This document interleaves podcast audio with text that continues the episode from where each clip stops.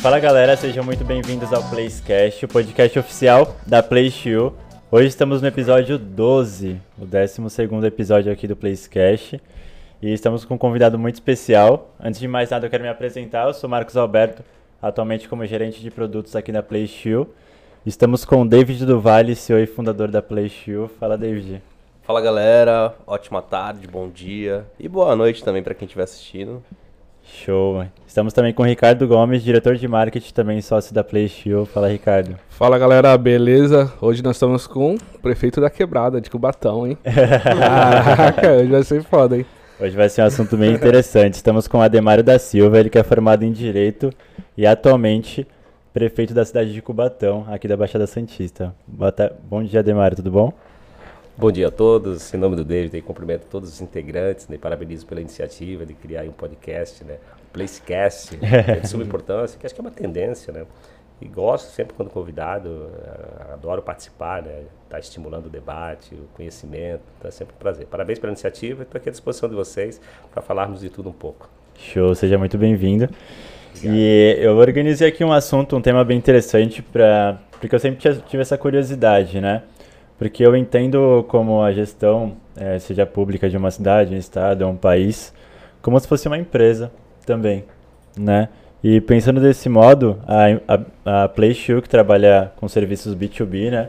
Ou seja, empresas para empresas, é, a gente fala muito com empresários aqui, pessoas que estão empreendendo, começando do zero, até aquele cara que é um grande fabricante, empreendedor, que tem vários negócios e quer acelerar o seu negócio no varejo online, que essa é a nossa missão aqui desenvolver é, esse público. E pensando desse modo, antes de mais nada, eu queria que você contasse um pouco dessa história. Aí depois a gente passa por esse tema que eu vou fazer algumas perguntas aqui para saber como é que funciona é, no setor público, análogo uma empresa, como é que funciona a gestão disso, né? Mas queria que você contasse um pouco da sua história. Como que você chegou até aqui? É, você já veio de uma família que te teve a tendência a te levar a esse cenário de gestão, de liderança e de é, por exemplo, da prefeitura e tudo mais? Ou você nem imaginava que ia chegar nesse, nesse local e nesse patamar hoje? Me conta aí. Bom, essa, é, claro, tentar sintetizar aqui, até por conta para a gente aproveitar bem o tempo aqui no programa. Mas uma coisa interessante, né, que eu até coloco aqui para reflexão, respeitando, claro, os ateus, para quem acredita, obviamente, em Deus e não acredita. Porque existe uma, uma discussão, é, assim, muito é, não é polêmica, porque eu tenho uma visão clara, né? É, Deus escreve certo em linhas tortas, né? E eu falo, o destino ele já está, é, ele já é pré-estabelecido, né? Você, você vai ser de fato o que já veio, que a vida te, te taxou. Você pode mudá-lo, claro, que são discussões polêmicas aí todo mundo, ah, não, mas Deus já deixou ali teu destino está traçado. Eu questiono porque eu falo assim, tá bom, se o destino está traçado, tem o dia de nascer e o dia de morrer. A gente está no avião, o dia de morrer do piloto. Você morre por engano, né? Não tem nada a ver com isso, vou ter que morrer por engano.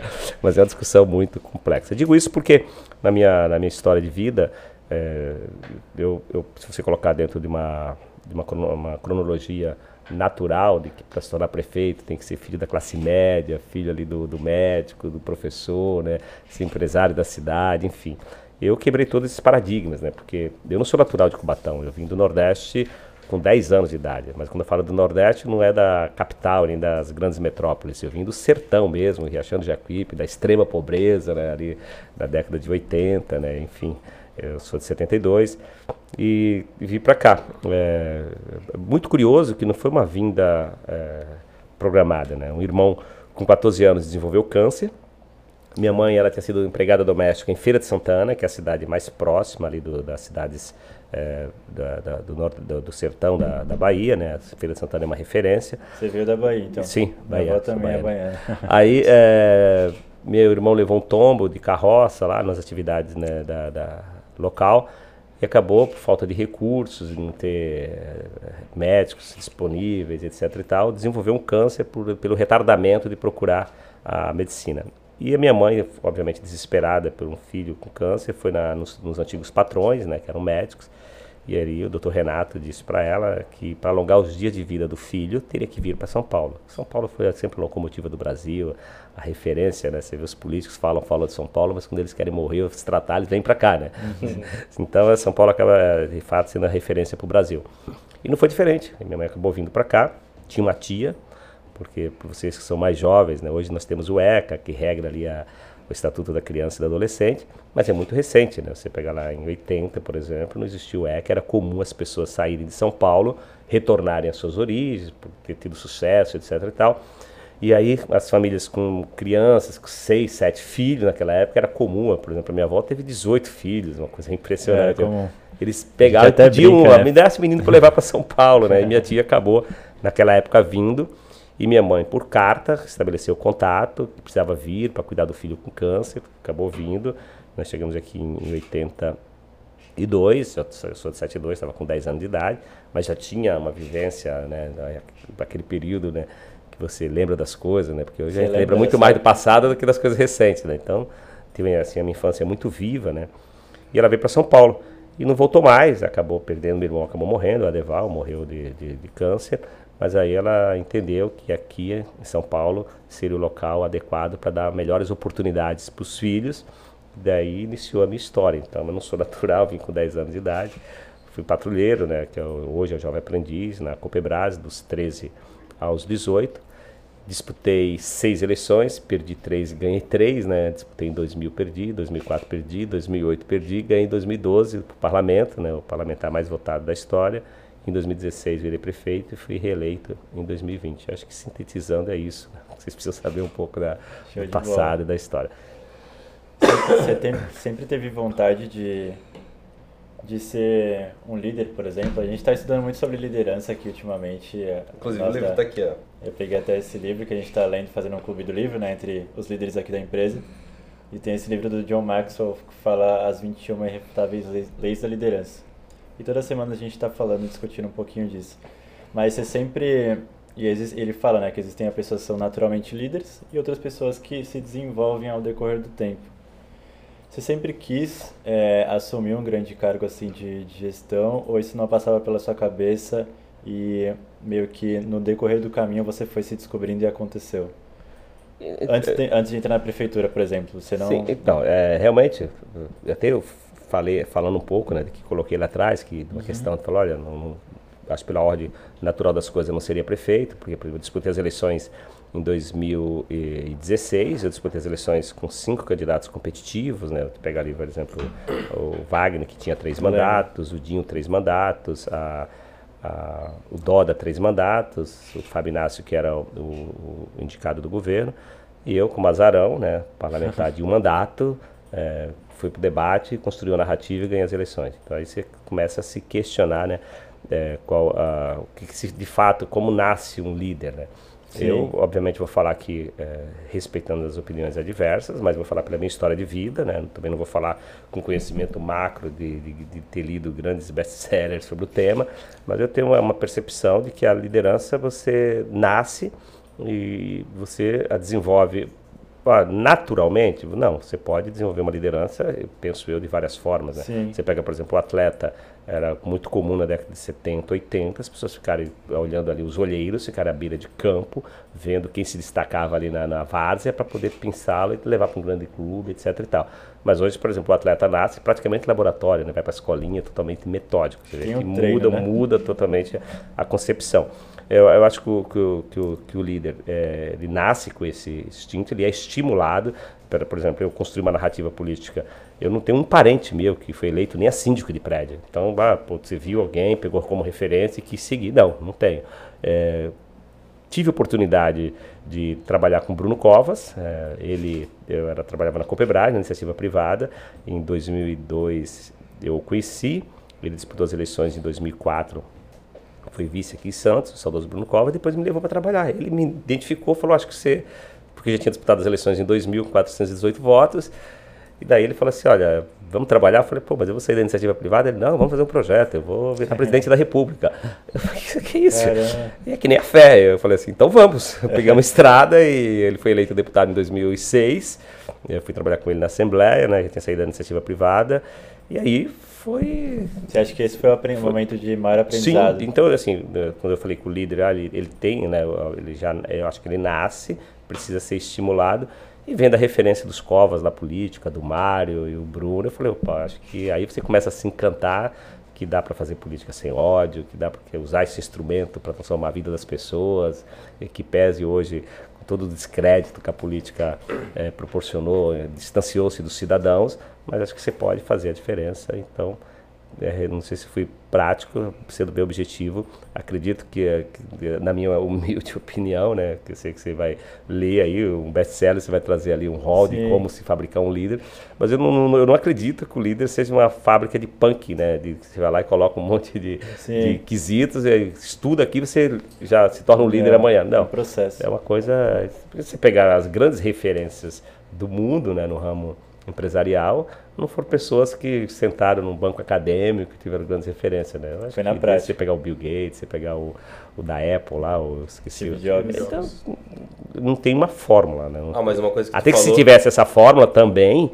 você imagina milhões de líderes, né? Sim. Ninguém seria diferenciado num mundo de Exato. 7 bi, né? Você imagina. É, Uma coisa que você falou que é, alguém encontrou você, né? Achou. Porque naturalmente você se posicionou. Você foi.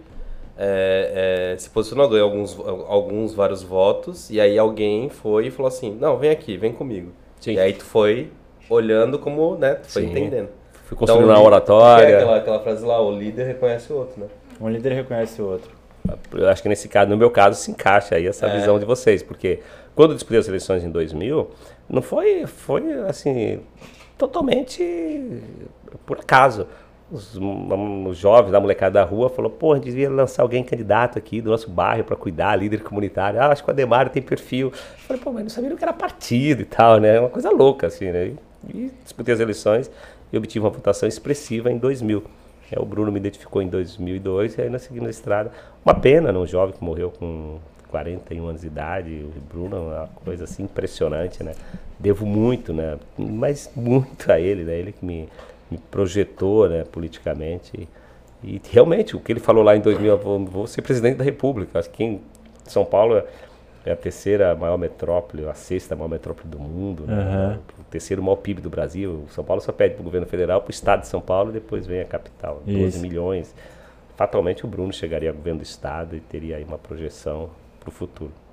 É, eu achei interessante, pegando o gancho do que o David falou aí, como você disse, você não tinha nenhuma referência até então, né? E aprendeu ali na marra, no campo de batalha. Né? Tem até uma citação que diz o seguinte, é na, é na arena que o gladiador encontra o mestre. Entendeu? Então você não tinha um mentor. Não. Então você foi pro campo de batalha e automaticamente o mentor te encontrou e foi te moldando até você se tornar a pessoa que você se tornou hoje, que gere uma grande cidade aí das- da, Baixada Santista. Então é bem interessante essa parte, porque faz muito sentido com o que a gente está aprendendo também. Não, e não descreditando até o que ele, o que ele fez, né? O que ele fez foi muito importante, vai pro Bruno, indicou, trouxe ele, é, deu uma, mão- uma mão dada tal para chegar em algum lugar, mas é, não necessariamente descreditando aquilo que ele já tinha feito e aquilo que ele, que ele construiu posteriormente, né? Porque o que ele construiu posteriormente também foi é, fazendo o desenvolvimento dele como líder. Isso é bem interessante. Sim. É, o que a gente quer dizer é que, tipo, ninguém consegue nada sozinho, né? Não. Não. É, sempre precisa de um rumo, uma diferença, uma pessoa ali pra te dar um norte, porque encurta o caminho também, né? Senão, sei, talvez você demoraria mais tempo pra aprender o que você pegou em alguns insights ali com algumas pessoas que você conheceu no decorrer do caminho. Precisamos Tá. de referências. né? Isso, é. Ele, para mim, por exemplo, foi a maior referência no campo político. E ele te Legal. dava de tipo direcionamento, sentava, sei lá, num café. Um exemplo, que nem aqui a gente sempre senta num café, ou eu e o Ricardo, ou eu e o Marcos, ou o Marcos e o Ricardo. E aí a gente tá com alguma dificuldade, né? E aí a gente sen- senta e alguém que tem um pouco mais de experiência sobre aquela área específica vai e começa a dar direcionamento. E não é porque, por exemplo, eu sou o líder da empresa. Mas não quer dizer que eu sou o líder da empresa que eu. tudo. é, não sei de nada. Na verdade, sei, eu sei bastante coisa, mas quem, quem me apoia são os outros líderes. Então eu aceito com o Ricardo. Ricardo, vamos conversar? Tô com esse problema aqui. E aí o Ricardo dá o direcionamento e dá como se fosse uma mentoria. É, tu acha que houve isso no, no, nesse processo? Sim, sem dúvida. Uma coisa, a pergunta é impressionante, porque de fato, às vezes, o Bruno tinha tempo de individualmente pegar pela mão e te falar assim: olha, filho, faz isso, isso, isso. Porque ele era mais novo que eu. É, mas assim, os toques dele, o Bruno, eu convivi intensamente com ele, tenho muita propriedade para falar um pouco, até de algumas peculiaridades. E, assim, ele era muito educado, te corrigia de uma forma assim impressionante, mas dava umas pauladinhas que aquele te, te, te, machucava, mas não do ponto de vista ofensivo, né? Do ponto de vista para você evoluir, falou, fazendo alguma coisa errada. Eu vou te dar dicas assim, por exemplo. É aquele machucado muscular, sim, né, para poder isso. crescer os músculos. Não, vou te dar exemplos. É, eu, eu, eu era muito comum, por exemplo, quando ele tinha agenda na Baixada, ele pegar o carro, ele falou, Mario, tu vai comigo, eu ia na capital, pegava na Assembleia e fazia agenda aqui na Baixada. Então a gente despachava no carro, ia batendo papo, enfim, eu vinha dirigindo para ele.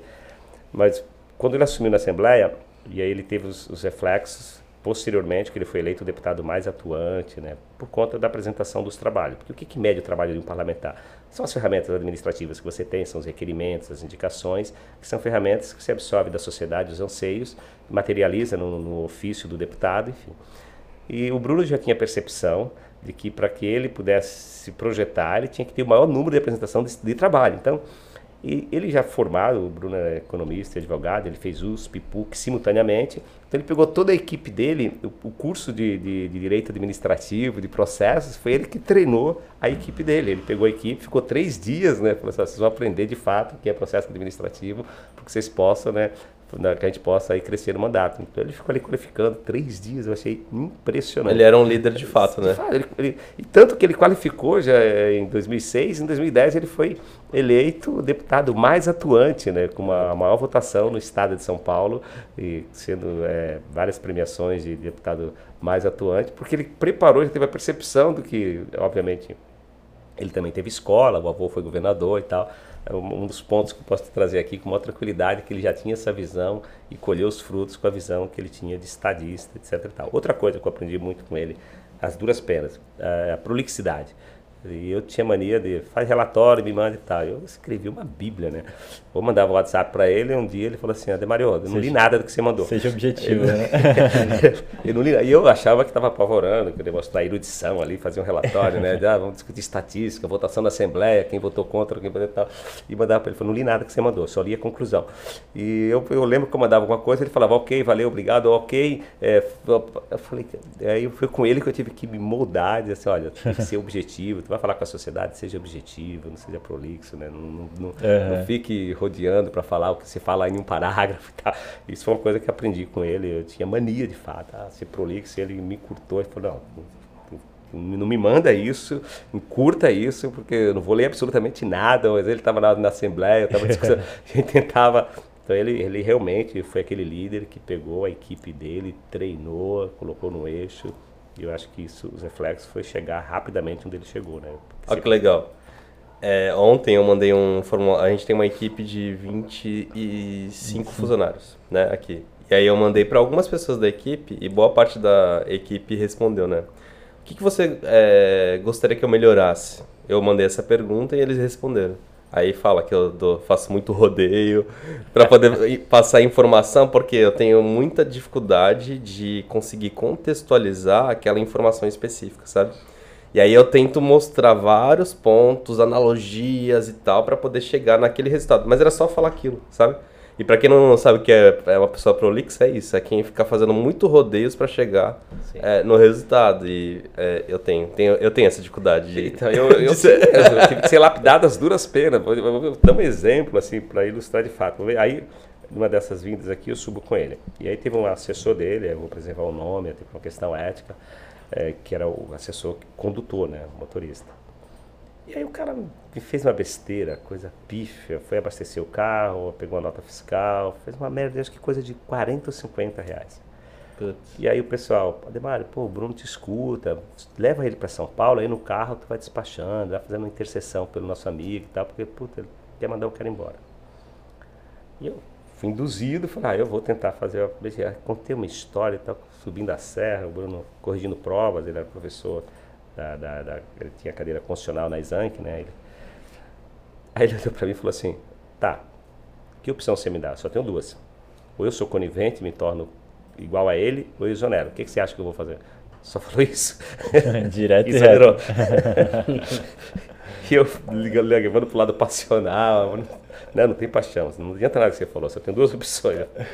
e aí você vai aprendendo, você fala, como é que você se torna? Você vai pegando um pouco a narrativa, escutando um pouco ali, vai, ah, como é que você aprendeu a, a, a ter uma oratória? É, pega o debate do Mário Covas na disputa do governo do estado com o Maluf, né? vai assistindo, vai. Então, uhum. é, obviamente, você vai é, sendo aprimorado e aí vai surgindo o líder, mas não é uma pergunta fácil de você dizer assim, olha, o líder nasce ou ele é.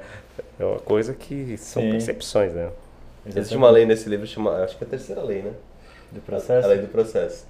Que, na verdade, é, não existe uma regra em si, né? Mas existem hábitos e características que um líder tem, né? Naturalmente. E hábitos que, naturalmente, as pessoas têm e que têm essa possibilidade de desenvolvimento. E bate muito com o que tu falou, porque é, houve um processo para você se tornar um líder ou qualquer outra pessoa se tornar um líder excelente, eficaz. É, lógico que tem pessoas que, sei lá, com 15 anos é um líder nato, dono da rodinha, o dono do rolê, todo mundo segue e tudo mais. Mas tem pessoas que têm aquele, aquele espírito de liderança, mas tem alguns bloqueios. E aí esses bloqueios que normalmente você vai desenvolvendo através de um processo para que quando você estiver preparado e não só quando você estiver preparado, ao longo desse processo você vai liderando de forma é, pelas beiradas. Você vai liderando pelas beiradas até conseguir chegar na sua liderança eficaz, porque é, tem tudo a ver com o que tu falou, que é a lei do processo. Uhum. Entendeu? É tudo, é tudo, muito complexo. É uma discussão de fato que se a gente ficasse aqui três, quatro horas, dormisse, dormíssemos três dias aqui discutindo, acho que uns 30, chegaria, acho que uns 30 dias. Não chegaria que... um denominador. Você pega a figura né, dentro da própria política você, você tem ali do, tem a, o exercício da liderança, mas você é, ali se divide, subdivide, né? Sim. Você tem o líder populista, você tem ali o bom estadista, você uhum. tem o líder... É, então, você dentro, dentro dessa, dessa linha, né? Você pega, vai, desde lá da, da, do, da era de, de Cristo você tinha os fariseus, né, que exerciam a liderança, mas ele pegava a liderança dele para poder dizer assim, ele era bom na retórica, induzia as pessoas e conseguia trazer da maneira. Eh, então, assim, você tem. É tão complexo discutir isso de verdade, porque assim, você pode ter um líder também, um líder ser totalmente malévolo, ele usar toda a sua. É. Jim Jones. Exato. Faz o cara, um monte de gente se matar por causa de uma narrativa, uma ideia muda o mundo, né? Você falou, então você tem, vê como é complexo discutir isso, mas você pegar de fato, né? Napoleão na parte, né? como é o cara com uma ideia chega quase a dominar o mundo, né? Isso Sim. demonstra que uma ideia você pode mudar o mundo, né? Exatamente. E a gente parte do princípio que assim, todo líder ele tem seguidores, né? Senão você não é o líder, se você não lidera pessoas, você não Sim. é o líder. Então, quando a pessoa consegue criar um movimento de pessoas para um determinado é, um objetivo, ele foi um líder, independente do juízo de valor aqui, do que, que ele vai fazer com isso ou não. Entendeu? É esse conceito que a gente quer tirar o aprendizado. Mas faz muito sentido isso do, da questão do, do processo, e se nasce ou não, acho que não tem discussão. Acho que pode acontecer das duas coisas, mas independente se a pessoa nasce ou tem uma predisposição para, né? É, por exemplo, o Neymar, ele nasceu com o talento de jogar de futebol, mas se ele não treinar todo dia, não adianta que ele não vai jogar bem, entendeu? Então, o talento sem esforço não quer dizer nada, eu também é, acho, entendeu? Uhum. Então, por mais que a pessoa nasça com uma predisposição para ser um líder, se ela não estiver no campo de batalha todos os dias se desenvolvendo, de nada adianta. Sim. Né? Aquela... Aí o contrário também acontece, né? O esforço vence o talento quando o talento não se esforça. Né? Aí, tá vendo? Eu ia falar essa ah. frase, ela quebrou minha frase, velho. Pega água pra mim. Você pegar no, o que você falou assim, só para consolidar, ilustrar um exemplo, você pega do mundo futebolístico, o Cristiano Ronaldo, né? Ele é totalmente metódico. É, né, esforço né? total. O cara não é, eu acho que cinco vezes, seis vezes campeão do mundo, né? Uhum. Se não tivesse essa sua frase aí, não se encaixasse. Né? Treino, tem né? talento, mas não vai treinar e ser é. metódico. E tem o, tem Manda dois... qualquer um chutar e vai colocar a bola no ângulo, se não é. tiver. Né, e tem né? o Messi, o Messi e o Cristiano Ronaldo, né? Um é mais técnico, o outro é mais talento. O Messi é talento, mas mesmo assim ele treina tipo, todo dia. É, sim, mas ele tem um talento mais aflorado sim, do que o Cristiano Ronaldo, acho. Exato. Parece que é meio que natural, sabe? Sim, dá né? pra perceber no é. jogo. Que eu percebo que aí o Brasil acabou perdendo muito, muito no, no mundo futebolístico, que era a maior referência do mundo, né? porque o brasileiro com aquele hábito de achar que né, eu sou bom, né? Mas aí você falou, eu, o eu ser bom, nascer com esse talento, porque o Brasil, o terceiro mundo, vários, você aprende muita coisa, né? Você, no, em relação ao laboratório, né? Você aprende a improvisar, né? O brasileiro, né? Na, vem da Várzea ali, ele aprendeu. De, uhum. Você vem, pega um metódico criado no laboratório, que nem o Cristiano Ronaldo, filho dele na mesma linha, né? E aí você falou, né? Da boa vontade não vence a técnica, né? Uhum. Da boa vontade, todo mundo, sorte todo mundo tem, né? O que vai se estabelecer é a competência, né? E o brasileiro tá, percebeu que, né, não adianta ir com a. Foi, foi a Alemanha que foi 7 a. 7 a Alemanha. Ah, ah tá, nós somos bons, tá bom. Nem sempre. Vocês acham que a boa vontade vai vencer a técnica sempre, né? Uhum. E aí teve que acordar que é isso, né? Não dá pra ter só boa vontade, achar que é bom e encher o eu ia falar besteira aqui no podcast. Né? É, encher a barriga, encher o toba de cerveja e aí jogar, falar, não, eu vou produzir do mesmo jeito. Vai pegar um Cristiano Ronaldo que se preparou uma semana, gordura zero, a capacidade de arranque, mas, né? Mas o, o, Romário era tipo. Nem, é, você vai falar, nem todo mundo é Romário, né? O Romário se garantia. O Brasil viveu muito nisso, né? Ah, não, nós somos bons, e, né? e aí descobriu. Aí teve que, um, acho que teve até uma, um episódio do Romário que ele. Acho que tá, ele jogava na Itália, uhum. ia ter o carnaval aqui no Brasil. Ele falou, pô, Aí falou pro técnico, tu me libera pro carnaval, o cara falou, aí o técnico falou, se, ah, se fizer os três gols, eu te libera. Aí beleza, vou fazer. Aí fez os três gols e pediu pra sair, pegou o avião e foi pro Ele Rio. fez no primeiro tempo, acho, né? é, né? Três, três gols, gols e já saiu. Tempo. E falou, ah, tô indo pro carnaval. Saiu do jogo. Eu falei, caraca, mano. O cara Irado, tem que se garantir muito, muito, né? Mas, voltando aqui pra pauta, Ademar, é importante contextualizar para as pessoas entenderem que nada é por acaso, entendeu? Existe um, um processo. E pegando assim, por exemplo, uma gestão de uma empresa, como eu falei que eu posso estar errado também, aí depois você me corrige, que eu acredito que a gestão de uma cidade é como se fosse uma gestão de uma empresa, mas com outros GES ali, recursos, etc. Funciona dessa forma, você vê isso como uma organização que você precisa, que é uma empresa mesmo, que você precisa delegar ali, gerir os recursos e tudo mais, é análogo uma empresa privada como se fosse ou não tem nada a ver? E quais são as diferenças que muda assim no, no, cenário político? É claro que tem o viés e tudo mais, mas independente disso. Não, a pergunta é muito interessante, né? É, vou tentar sintetizar aqui para fazer com que os teus seguidores aí de repente possam compreender mais rápido. É, por analogia, se você pegar o ensino público da década de 80, era muito melhor do que o privado. Todo mundo queria na rede pública. Houve uma inversão. Hoje você pega o ensino privado, ele está aqui, o público ficou aqui embaixo.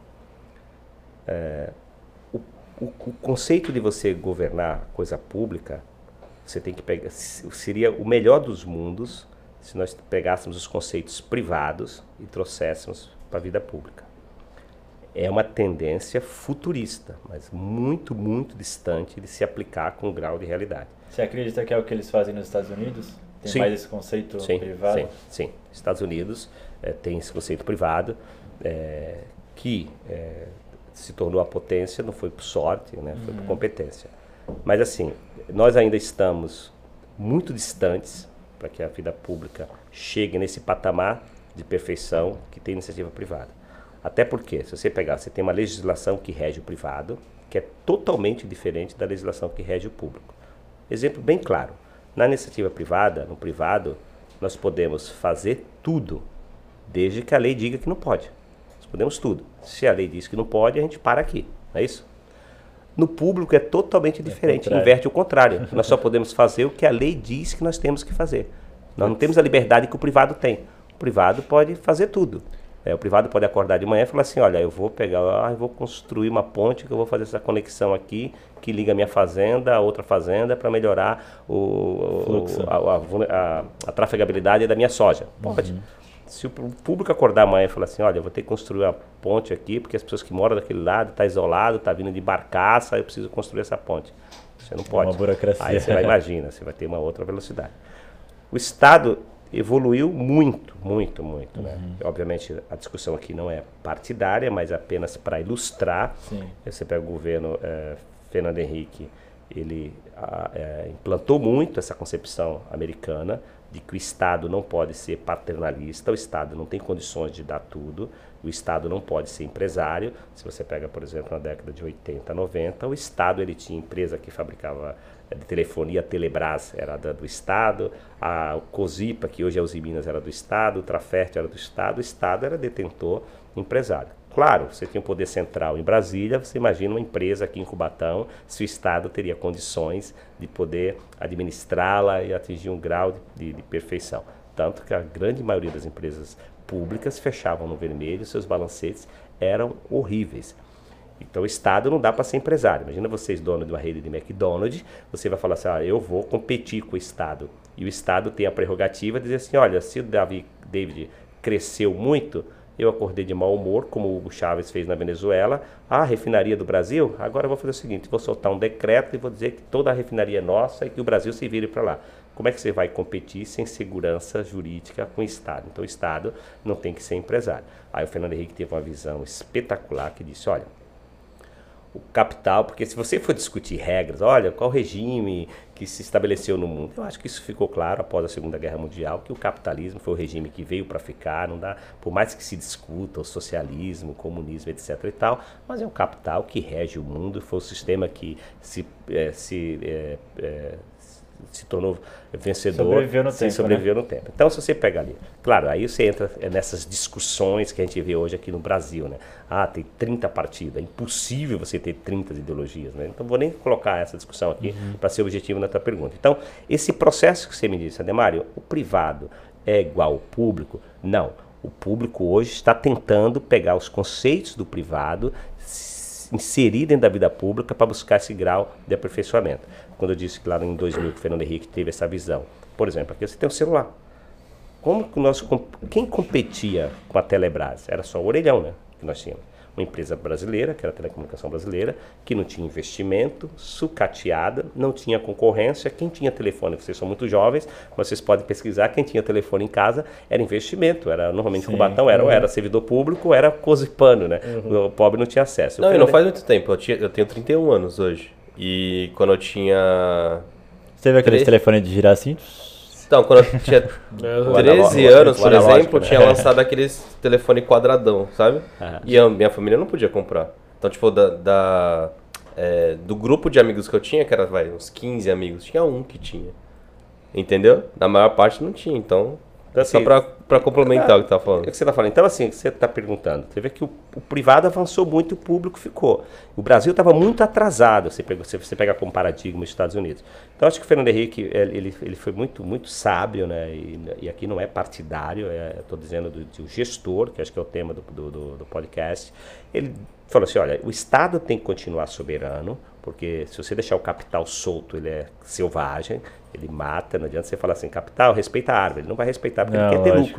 Se você não tiver a legislação, o código florestal que diga, ó, oh, você não vai aqui, você vai sofrer multa, você vai fechar a tua empresa, ele vai derrubar a última árvore. Então o Estado tem que ser soberano. E aí ele tirou o quê? Desestatizou, desestatizou, falou assim, olha, não, se lá na Telebrás é uma companhia brasileira falida, vamos fechá-la e vamos abrir. Aí quando você abriu concorrência, a competitividade começou a chegar o que nós a temos hoje. Mas né? você precisou ir lá no privado buscar, dizer assim, ó, Estado, tu está falido, tu não tem condições de levar remédio, o hospital tu vai querer regular a telefonia. E aí o Fernando Henrique desestatizou, mas criou as agências reguladoras. Foram aí que surgiram a ANA, a Anatel, a NTT, disse assim, olha, eu deixo o capital aqui, livre para ele buscar é, obviamente trazer o melhor produto, mas ao mesmo tempo o Estado regula, né? E aí, obviamente, você deixou, deixou mais segurança jurídica para quem quisesse investir no Brasil. Ninguém vem construir uma rede McDonald's hoje na Venezuela, uhum. tem muitas restrições, porque, pô, eu vou fazer um investimento onde eu não tenho segurança jurídica, de repente o louco acorda lá no regime ditatorial. é, esse é o medo da ditadura, porque fica, fica um, um, uma decisão monocrática, né? Uhum. a democracia é cara, mas é o regime também que melhor se, se se estabeleceu. Porque na democracia, pelo menos, não dá para uma pessoa só tomar uma decisão. Você tem o STF, Exato. você tem o Congresso, você tem os estados, etc. Então, o, o, Estado que ele que, ele que é, regulariza, então, vai o Correios. A gente trabalha muito com os Correios aqui. O Correio é um órgão que é meio... É uma, uma, é uma, empresa, é uma empresa, pública. Né? Pública. Né? Então, vai, a partir do momento que o governo é, falar que o Correio, ah, a gente não consegue mais dar conta, ele, ele regulariza e começa a abrir as concorrências. Ninguém pode abrir do nada uma concorrência do Correios. Que... Não, hoje, hoje você tem, do ponto de vista logístico, né, que o Correio é, é, é a empresa pública que hum. faz distribuição é, logística. Né? Se você pegar hoje, você tem a logística, você tem concorrência gigante, no, no acho que é a FedEx, você tem Isso. gigantes no, no, no, no, mundo. Mas é muito ruim hoje que você colocou, eu entendi. Você fala, Estado, você é detentor, que quem distribui correspondência é só o Estado. Eu não sou favorável, e não é discussão política partidária, mas eu tenho uma visão, obviamente, tucana, totalmente Porque eu acho que a concorrência O é Estado tem que ser né? regulador, no Estado é. não pode ser detentor, é, ter, ter, ter, estar tudo na mão dele. Que nem, por exemplo, ah, a Petrobras, o petróleo é nosso tal. Esse, aí você vê que essas discussões, eu não vou entrar aqui, vocês devem ouvir essas discussões partidárias. Ah, o petróleo é nosso. Tá, petróleo é nosso. Eu moro em Cubatão, a 500 metros da refinaria, eu pago gás de cozinha mais caro e a gasolina é mais cara da região. Então você vê que a hipocrisia da, dessas narrativas. Não é nossa porra nenhuma. não é nossa porra nenhuma, exatamente. Então, assim, é uma discussão complexa, mas sendo bem objetivo hoje, diferença existe, diferenças gritantes. A, a, o público está muito distante da, da, do, do, do, privado. O privado hoje tem. Eu, o público tem que buscar referências no privado e tentar implementá-las. A passos lentos, porque você tem resistências, nem todo, aí você tem uma legislação que te ingessa numa série de questões, está avançando, mas é, para nós chegarmos no patamar dos Estados Unidos, vamos demorar bastante. O Estado de São Paulo é exemplo para o Brasil nesse aspecto, que é o Estado que mais faz parcerias público-privadas, é o Estado que mais faz concessões, é o Estado que busca ali o privado, entendendo que lá tem dinheiro, trazer o privado. Eu, por exemplo, em Cubatão, tenho feito isso, essa é a cartilha né, do, do, do, dos covas que a gente tem seguido. Não dá para o Estado, por exemplo, vai lá, tem um cemitério. Lá, a gente custeia tudo, né? O cara, a gente paga tudo, tudo, absolutamente. Isso não quer dizer que você não tem que ter o olhar social para os vulneráveis. Sim. Mas você, aquele que pode pagar, tem a campa privada, que ele pague para ter sua campa privada. Deixa né? ele pagar. Deixa, mas é, você, você tem ali, por exemplo, é, agora, quando você vai discutir isso, aí na democracia você tem o controle, né? Você tem um legislativo que fala, olha, isso não é legal, você tem que deixar lá, continuar pagando e tá, eu vou continuar pagando. E de onde vem o dinheiro, né? Porque não tem justiça social sem responsabilidade fiscal. Então se discute muito isso. Sendo bem objetivo, hoje o público precisa muito, muito evoluir, pegar conceitos privados, implementar. Aí entra, o eleitor tem que escolher, porque nem todos têm a predisposição de fazer isso, porque é polêmico. Você pega, por exemplo, o servidor público e um seletista. Olha as diferenças gritantes, né? Você pega um público, uhum. o cara tem anuênio, quinquênio, sexta parte, férias em dobro, licença é. prêmio pecúnia, incorporação. A vida inteira o cara teve isso. Você fala, olha, mas a minha folha, eu tenho que pegar o dinheiro público e dar retorno para quem paga imposto em serviços. Eu não posso pegar tudo que arrecado e distribuir em RH. Mas os que estão a vida inteira lá, aí você tem que encarar protestos e assim, uhum. eu fiz isso me reelegi ali porque é, Deus quis, mas eu fechei empresa pública, cortei férias em dobro, licença prêmio pecúnia, fiz a lição de casa. Mas hoje Cubatão, por exemplo, puxei a folha de 56 para 32 sem tirar direito de ninguém, mas era gorduras assim de todo. O cara de Cubatão, você tem salário de 40, 50, 78 mil. Sim. Aí olha a diferença do público, onde é que o privado chega um, um salário de 78 mil? Nunca. Uhum. Mas você imagina, o cara que está ali recebendo isso, alguém vai lá e corta, você vira um satanás na vida do cara. É, né? então, é. é uma discussão assim, mais é. gostosa de se fazer, mas é que realmente ela é mais é, é complexa. Né? É bem complexa. Como o Marcos falou, o Marcos falou do referente aos setores, assim, igual vai que a gente tem o setor de marketing, RH, financeiro. Dentro de uma, de uma cidade, os setores são a saúde, a segurança, a educação. Poderia ser tipo setores de uma empresa é, pública, né? E tem pessoas responsáveis por esses setores, né? E, e como que funciona assim, a relação com essas pessoas? Como que você consegue ter controle desses negócios? Como que é a visão? É, Entendi, perfeitamente. O, a diferença do público é mais uma. Por exemplo, o chefe do executivo, ele, ele, ele, ele, ele não governa sem o parlamento. Isso é muito ruim, né? Não que não tenha democracia, o parlamento, etc e tal. Mas eu acho que o chefe do executivo deveria ter, obviamente, mais ferramentas para poder você agir. Porque Sim. o Brasil, os estados, as cidades, elas são muito, muito, foram muitas decisões tomadas pelos gritos das galerias. Se tem a galeria lotada com cinco pessoas e o parlamentar, olha, vamos atender, vamos ser lobistas, atender aquele, aí começa, olha, vamos atender aqui uma categoria que acha-se injustiçada. Aí você vai lá e enche a máquina, vamos dar aumento. Aí você começa a encher a máquina, encher a máquina, porque o executivo também ele não tem autonomia plena, você fica regulado aqui pelo parlamento. Então, olha, Sim. já é uma diferença gritante entre o privado e o público. O privado vai lá, toma decisão, você não precisa consultar o parlamento, a, a, a, consulta-se o compliance, né, e etc e tal, mas totalmente diferente. Mas assim, o público deveria se assemelhar. O, o, o podcast de vocês aqui, sua fala, uhum. é, uma, é, uma, é um exemplo de que o público tem que se adequar. Eu fiquei 15 anos na iniciativa privada. Eu, quando eu cheguei na prefeitura, é uma coisa que eu, até hoje eu não aceito. Por quê? Por exemplo, vai, não, não ter controle biométrico de, de, de frequência. Uma coisa louca, não tem. Eu cheguei lá, tinha uma lei que falava assim, olha, quem tem nível superior não, não, não bate cartão. Ninguém. A pessoa chega 10, 11 horas, almoça. Tem gente que só vai ler o jornal e tal, tá uma coisa absurda. Imagina eu implantar biométrico. Comecei na saúde, agora trouxe para educação. Virei um satanás no, no, meio, né? Como é que esse cara chega aqui e quer fazer bater cartão? Pô, cara, você tem que trabalhar, não tá? Não tem como você chegar 11 horas e ir embora, né? Tipo assim, é Disney, né? Nossa, eu, eu partilho muito do teu não. pensamento. Não, é uma, uma, coisa louca, mas assim, e você aí, aí você tem rejeições, porque eles começam a fazer greve, começam a fazer lobby, protesto, etc. Então, se o chefe do executivo não tiver preparado psicologicamente, porque todos querem administrar uma cidade, né? Precisa ver se está preparado para isso. Aí você não governa. Se você achar que uma porrada no Facebook, eu toda semana lá é protesto, é demônio, Pinóquio, Satanás. ah, se, se, você olhar aquilo, a família olhar aquilo, ah, tadinho, sai desse meio. Afasta a família, fala, não veja, toca a tua vida aqui que eu vou seguir. Se você não tiver essa predestinação, aí você está fadado ao sucesso. O Batão hoje é uma referência, não é uma referência de narrativa, porque os relatórios do Tribunal de Contas que nos fiscaliza estão lá. A única cidade do Brasil que puxou uma folha de 56% para 32%.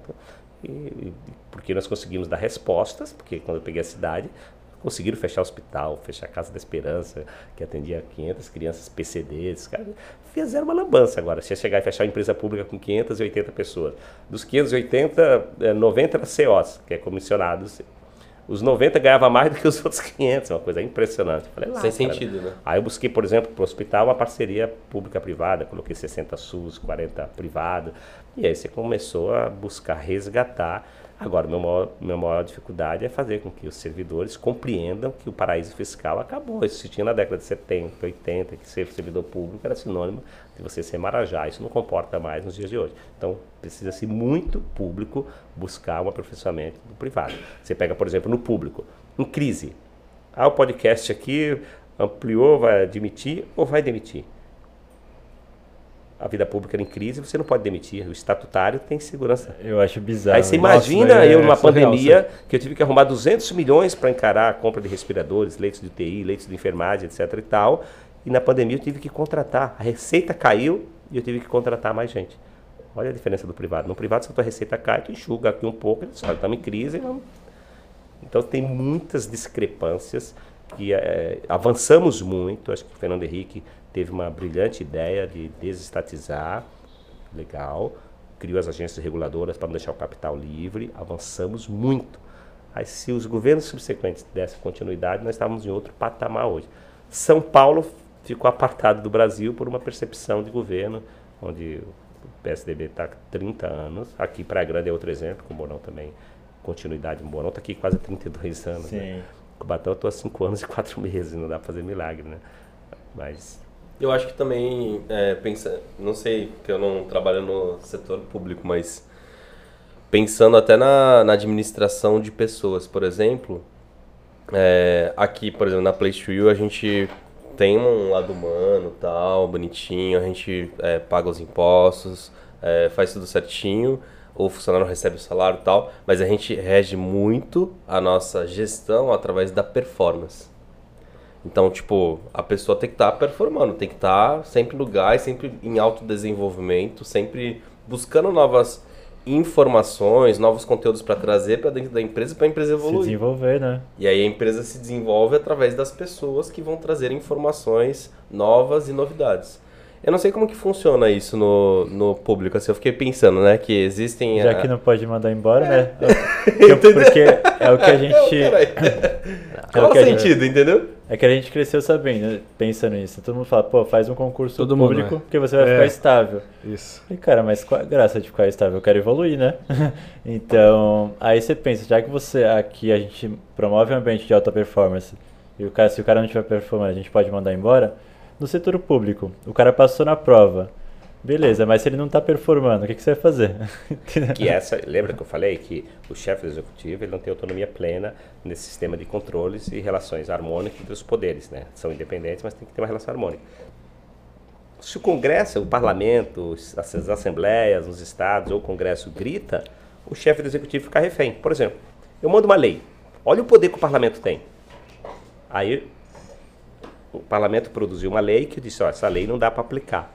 Eu veto ele tem o poder de derrubar o meu veto e colocar a lei no mundo jurídico para ter eficácia. Para dizer assim, não, se essa lei, se o prefeito não quer, é problema dele. A gente tem capacidade de derrubar o veto e derrubar. Então, assim, é aí onde entra a sabedoria de dizer assim, olha, não adianta querer ser punk heavy metal. Tem que ser líder mesmo. Tem que ser líder. Conquistar as pessoas, Exatamente isso, David. Parabéns pela, pela, pela, tua visão. Não adianta você chegar lá e falar assim, é, que eu vejo a narrativa do, do, presidente, ah, eu sou, eu vou acabar com isso. Não vai acabar com nada. Tu ficou 30 anos no Congresso, sabe que vai virar presidente e vai ser mais do mesmo, né? Vai vender uma narrativa de um, de um e o povo acreditou, mas o que vai fazer? Vai é brigar difícil, com é, Ah, não vou governar com o Centrão, não vou dar ministério. Tá bom, hoje você tá lá com o Centrão todo do lado, é. você viu que não adianta. Mas aí um aperfeiçoamento que o cidadão também precisa ter essa visão para na hora saber fazer uma escolha. Mas é, é, quando o cara tem um estágio probatório, olha, três anos ele pode ali no estágio probatório, se ele falhar, exonerá-lo.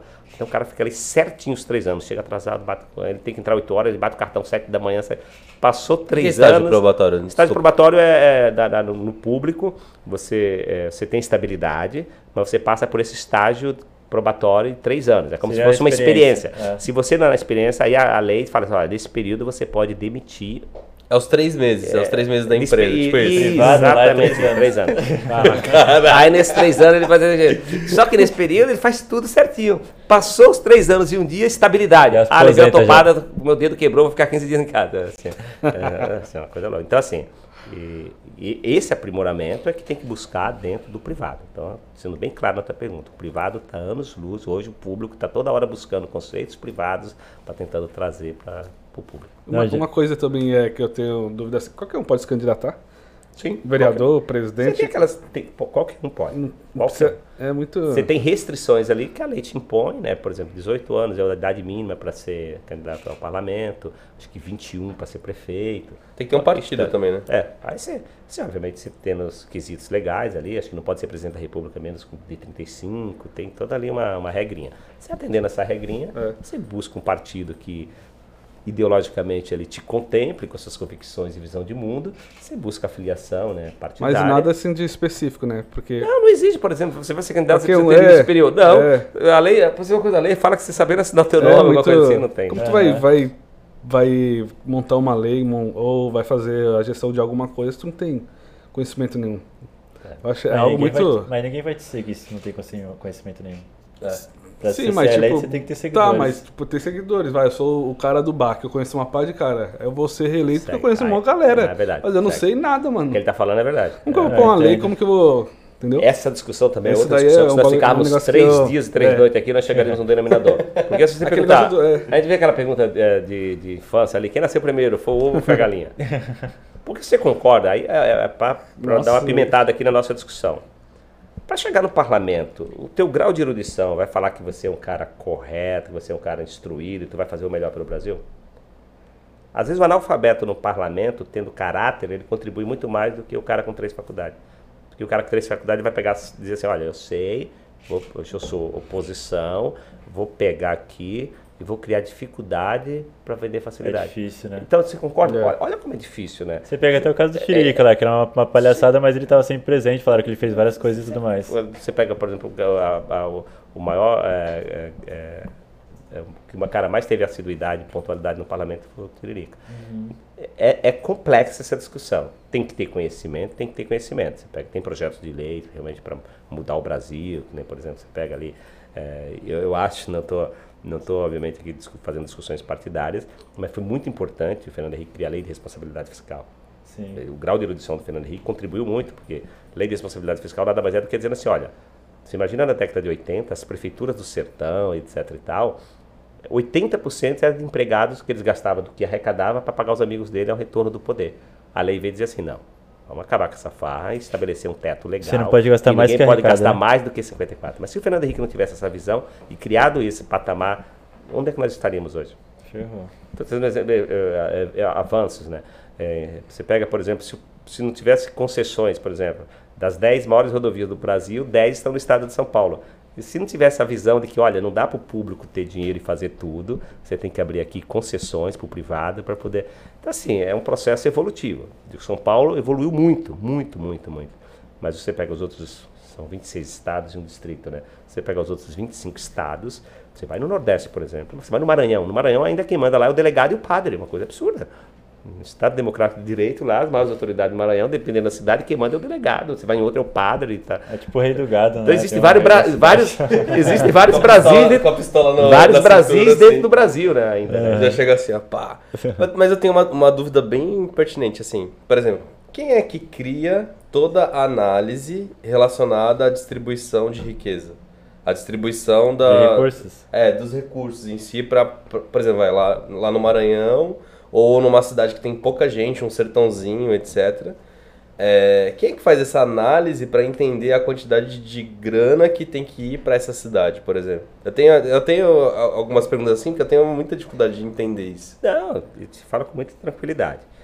A Constituição, que é a carta maior, né? Você coloca a pirâmide lá do filósofo Hans Kelsen, né? A rainha, primeiro vem a Constituição, depois vem lei complementar, lei ordinária, ali tem uma regrinha. Né? Digo isso porque você precisa ter essa compreensão, porque é a lei que diz o que se arrecada e, o que se distribui. A lei que deixa claro lá.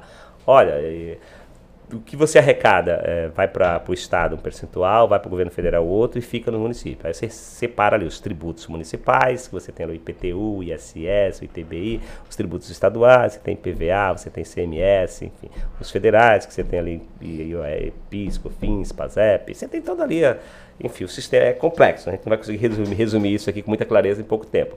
Mas a própria lei diz, olha, 25% do que você arrecada você tem que gastar com educação. É carimbado. O estado de São Paulo é assim, as cidades são assim. Independente de onde vem o imposto. De, de, independente de tudo que você arrecada, 25% você tem que investir em educação, sob pena de tornar inelegível ou crime de responsabilidade. 15% você tem que gastar com a saúde. Já são 50% de tudo que você arrecada já está carimbado. Você tem que fazer isso, você tem que fazer isso duodécimo, que a Câmara não produz nada, ela vive do que se repassa. E a Constituição diz assim: olha, você paga o duodécimo, 6% você pega e manda para a Câmara, porque a Câmara precisa sobreviver, né? Então você manda para lá. Já são 56% do que você arrecada, já tem verba carimbada. E eu te pergunto: RH. Se você não puxar a folha, como é que vai sobrar dinheiro para investir? Digamos, olha como a conta não fecha. Digamos que eu mandasse 25, mandasse não, obrigado, 25 para saúde, 15% para a educação, 6%, isso aí já são 56%. E se a minha folha tivesse em 56%, como é que eu ia fechar os 100%? Não ia fechar. Ah, você fecha no vermelho, você está deficitário. Então, quem determina onde você gasta, aí você vem lá, precatório, que é aquelas dívidas que você perde na justiça, vai para um banco lá, você paga gradativamente. Então, assim, é, o que você. A distribuição onde você tem que gastar. A discricionariedade, que é aquela que fala assim, olha, o prefeito vai gastar no que lhe convém, porque vai atender aquela comunidade mais carente. Hoje você não chega a 2, 1,5%. Então você vê que na margem para eu gastar por, uma, por um critério, quer seja político, você tem menos. O Cubatão, por exemplo, quando eu peguei era 0%, não tinha capacidade de investimento nenhuma. Hoje eu cheguei a 3%, hoje eu consegui resgatar 3%. Praia Grande aqui, eu não sei a capacidade de investimento do Mourão, o Mourão aqui geriu bem, né? Tá, é um dos prefeitos que governa com mais tranquilidade, uhum. a Raquel, né? Que aliás é uma grande prefeita, um abraço para ela. Mas não é, não é fácil, porque se as pessoas pensam, olha, mas você tem esse volume de dinheiro, mas você tem que gastar. Gerir, né, os recursos. Tem capacidade de. Aí você vem, por exemplo, vai. Você tem os programas sociais, né? Você vai desde a da, da, da pessoa que você tem que o caixão para os vulneráveis, você tem que ter um recurso da assistência social, um percentual para você comprar caixão, comprar cesta básica, comprar fralda. Você imagina só, gerir o hospital. Nosso hospital chega em torno de 6 milhões por mês. Aí você vai ao ponto-socorro central, mais 2,5 por mês. Multiplica isso, é muito volume de dinheiro. Então, assim, quem está de fora e não tem essa percepção, fala, olha, para onde foi. Daí você tem os órgãos que nos fiscalizam, que é o Tribunal de Contas, todos os gastos, suas contas são apresentadas para o órgão fiscalizador, e além do Ministério Público, o, o, a, a, Câmara de Vereadores. Isso é muito bacana, eu acho que essa evolução de controle, porque onde tem ser humano, você tem que investir em controle. Se vocês fossem aqui grandes empresários com a visão de vocês, olha, nossa empresa fatura 2 bi por mês vocês investir em tecnologia, né? Porque é impossível tu controlar 2 bi por mês, achar que tu vai ser um gestor. Você tem que investir Olha. em né? TI, né? Para você falar assim. E o, que, o que se tem que fazer é investimento em tecnologia para você ter os maiores controles. Por exemplo, ah, você vai licitar. Ah, o Tribunal de Contas evoluiu. Você joga lá no BEC, que é Bolsa Eletrônica de Compra. Antigamente você fazia a modalidade de licitação que era o pregão presencial. Pregão presencial, eu vou vender o copo, você vende seis pessoas na proposta. ó, ele vai vender esse copo, eu quero comprar, eu tenho dinheiro, eu, eu vou comprar, ganhar esse contrato que ele vai comprar 100 copos. Aí você, você, você. Vocês poderiam fazer o cartelzinho lá embaixo, antes de subir para a mesa de licitação, dizer assim, vamos fazer o seguinte, tu joga um preço de 50, eu jogo um de 49, eu jogo um de 48. Tu ganha de 50, depois tu, né? A gente conversa depois. Divide com a gente. tu dá um exemplo, como, a, como uhum. tem um processo de evolução. Hoje no bolsa eletrônica de compra não tem mais o presencial ainda mais, é, é, é, optativo, né? Eu optei por bolsa eletrônica de compra. Você joga na internet, então você joga para o Brasil inteiro concorrer. Então, assim, é, estamos longe, longe, mas muito longe de chegarmos no modelo americano de gestão, que tá, os, os americanos estão muito mais perto do privado. Nós avançamos muito, mas paramos um pouco no tempo. Quando quer avançar um pouco, o Congresso fala, oh, isso não me convém. Então, por isso que eu sou totalmente defensor da reforma política, né? Precisa fazer a reforma política, tirar um pouco o poder, né, de, de, quando se usa para fins inescrupulosos, para que a gente possa chegar perto do privado, como os Estados Unidos fez. Mas você vai tentar emplacar isso no Congresso, na cabeça de quem é signatário do que ele vota. Ah, vou votar algo que eu possa. Então, é um é processo complexo. evolutivo. Complicado também. Muito complicado. Caraca. Cara, já entendi. É, é tudo engessado.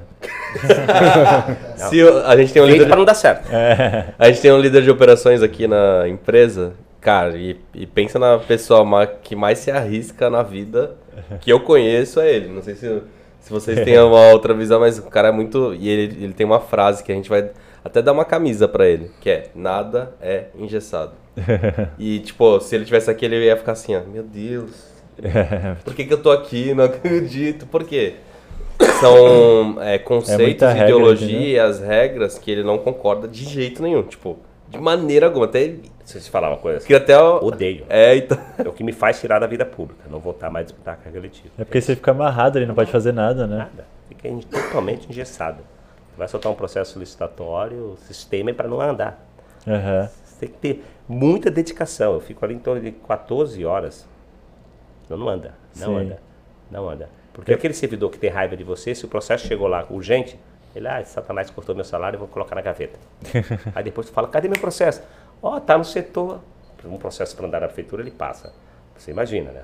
Teu dinheiro privado, tu quer acordar pela manhã, vou comprar um copo. Ah, vou comprar um copo. Eu é. não. Para eu comprar o um copo, eu tenho que abrir um processo dizendo assim, eu preciso do copo. Aí esse processo... Por quê? Não, eu preciso do copo. Aí esse processo vai para a procuradoria, que é a análise jurídica, ver se a compra. A procuradoria vai perguntar: para que você está comprando copo? Aí o processo volta para beber água. Aí eu justifiquei, eu devolvo para a procuradoria, hum, para beber água. Será que ele precisa beber mas água? Você não tinha, você não tinha 10 copos? Aí volta, ah, mas quebraram 5. Volta de novo para a procuradoria. Ah, tá bom, levando em consideração que você precisa Isso já levou 10 dias. Precisa comprar o copo, mas assim, você tinha 10, mas você falou que quebrou. Ah, precisa dar foto dos copos quebrados para comprar o copo. Aí você vai ter, volta de novo para a procuradoria. A procuradoria, tá bom, levando em consideração que quebrou, tá bem instruído o processo, tem foto, tá fundamentado e tal, ok. De onde vem o dinheiro para comprar o copo? Ah, de onde vem o dinheiro para comprar o copo? Planejamento. Mas estava no orçamento do gabinete essa verba? Não, o gabinete não deixou verba reservada para aquele ano para comprar nada. Aí o planejamento fala: olha, levando em consideração que o gabinete não tem verba, não temos como empenhar empenho é uma garantia na, na vida pública que eu tenho dinheiro para que você me forneça o copo. Porque sem empenho, eu não te vendo o copo. Eu falo, tu vai me dar calote, não está empenhado. Uhum. Porque a lei fala que quando está empenhado é crime, né? Se eu, se eu não pagar. Uhum. Aí o cara que fornece o copo.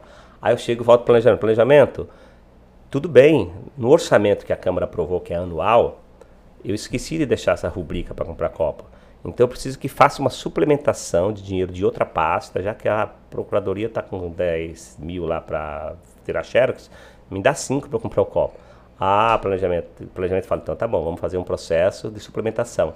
Ah, mas eu preciso de autorização legislativa, porque quando voltou o orçamento não tinha essa previsão. Então volta para a Câmara. Nossa. Você imagina, tá bom. Aí depois que o planejamento fala, voltou a lei, tá, tal, arrumei o dinheiro tal. Aí vai para finanças. Finanças, ok. Aí volta para o DSU, que é o Departamento de Suprimento, que faz a licitação. Aí o DSU fala assim: eu vou, eu eu vou licitar agora para comprar o copo, né? Aí vai, qual a modalidade de licitação? Pô, faz uma compra direta. Não, compra direta eu não posso, porque compra direta é arriscado. O tribunal fala que se eu for pegar o dinheiro e comprar o copo, é arriscado. Eu tenho que abrir uma modalidade de carta convite. Aí apareceu 50.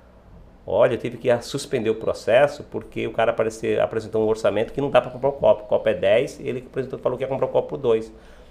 Mas quais as especificações do copo? Ah, vamos voltar para obras, para obras dizer que tipo de copo, para a gente poder não ser fraudado na licitação. Foda-se o copo. Pega o bebedouro assim, ó, já, já pega, já liga o bebedouro direto na boca e já era. Não, é assim. É, é, é isso que, que, que, precisa ser vencido, essa Nossa, desburocratização, é fazer com que o parlamento evolua também, tire menos poderes, tirar um pouco o poder daqui do parlamento que aí é a reforma política, que a gente cobra muito dos nossos governantes. Reforma, reforma, reforma. Mas tu acha que, é, aí me gerou uma dúvida, tu acha que é feito dessa forma, por exemplo, vai, o governo federal está aqui e os municípios estão aqui, então existe uma, uma distância entre a confiança do que acontece de um lugar para o outro.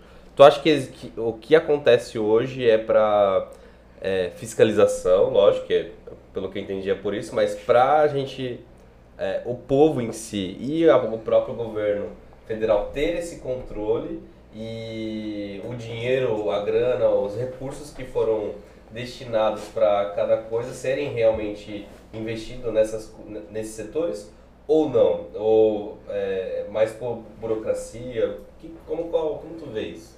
Bom, até, tipo, a gente tá vendo um, um, ponto, vai, positivo de tirar, mas vamos pensar num ponto negativo, assim. Ou por que que eles falam, o que que é feito assim, entendeu? Bom, eu sou defensor, defensor nato, é, de que tenha ter controle para que se fiscalize e respeite o dinheiro público. Eu não sou favorável que tire os freios, os controles para se gastar desenfreado e sem controle. Não, totalmente favorável. Sou desfavorável ao excesso de burocracia. Entendi. Para eu comprar o copo, eu não preciso fazer esse rodeio de seis meses para comprar o copo. Sim. Eu tenho dinheiro, eu compro o copo, apresento a nota fiscal, a referência do copo. Aí nós temos que investir em controle. A Polícia Federal tem que estar fortalecida, porque essa Polícia Federal vai fazer uma blitz e dizer assim, olha, vamos analisar o contrato, o número tal, tal, tal, que comprou 10 copos. Chega lá, a nota fiscal está aqui, os copos estão aqui, ok. O problema é que hoje, politicamente, eles enfraquecem os órgãos que nos fiscalizam, que tem que estarem fortalecidos. Aí você tem que estar, por exemplo, um Tribunal de Contas tem que estar blindado, a Polícia Federal, a Polícia Civil, para que eles é, façam, o, o, Ministério Público, etc. E tal. Você tem que investir em controle.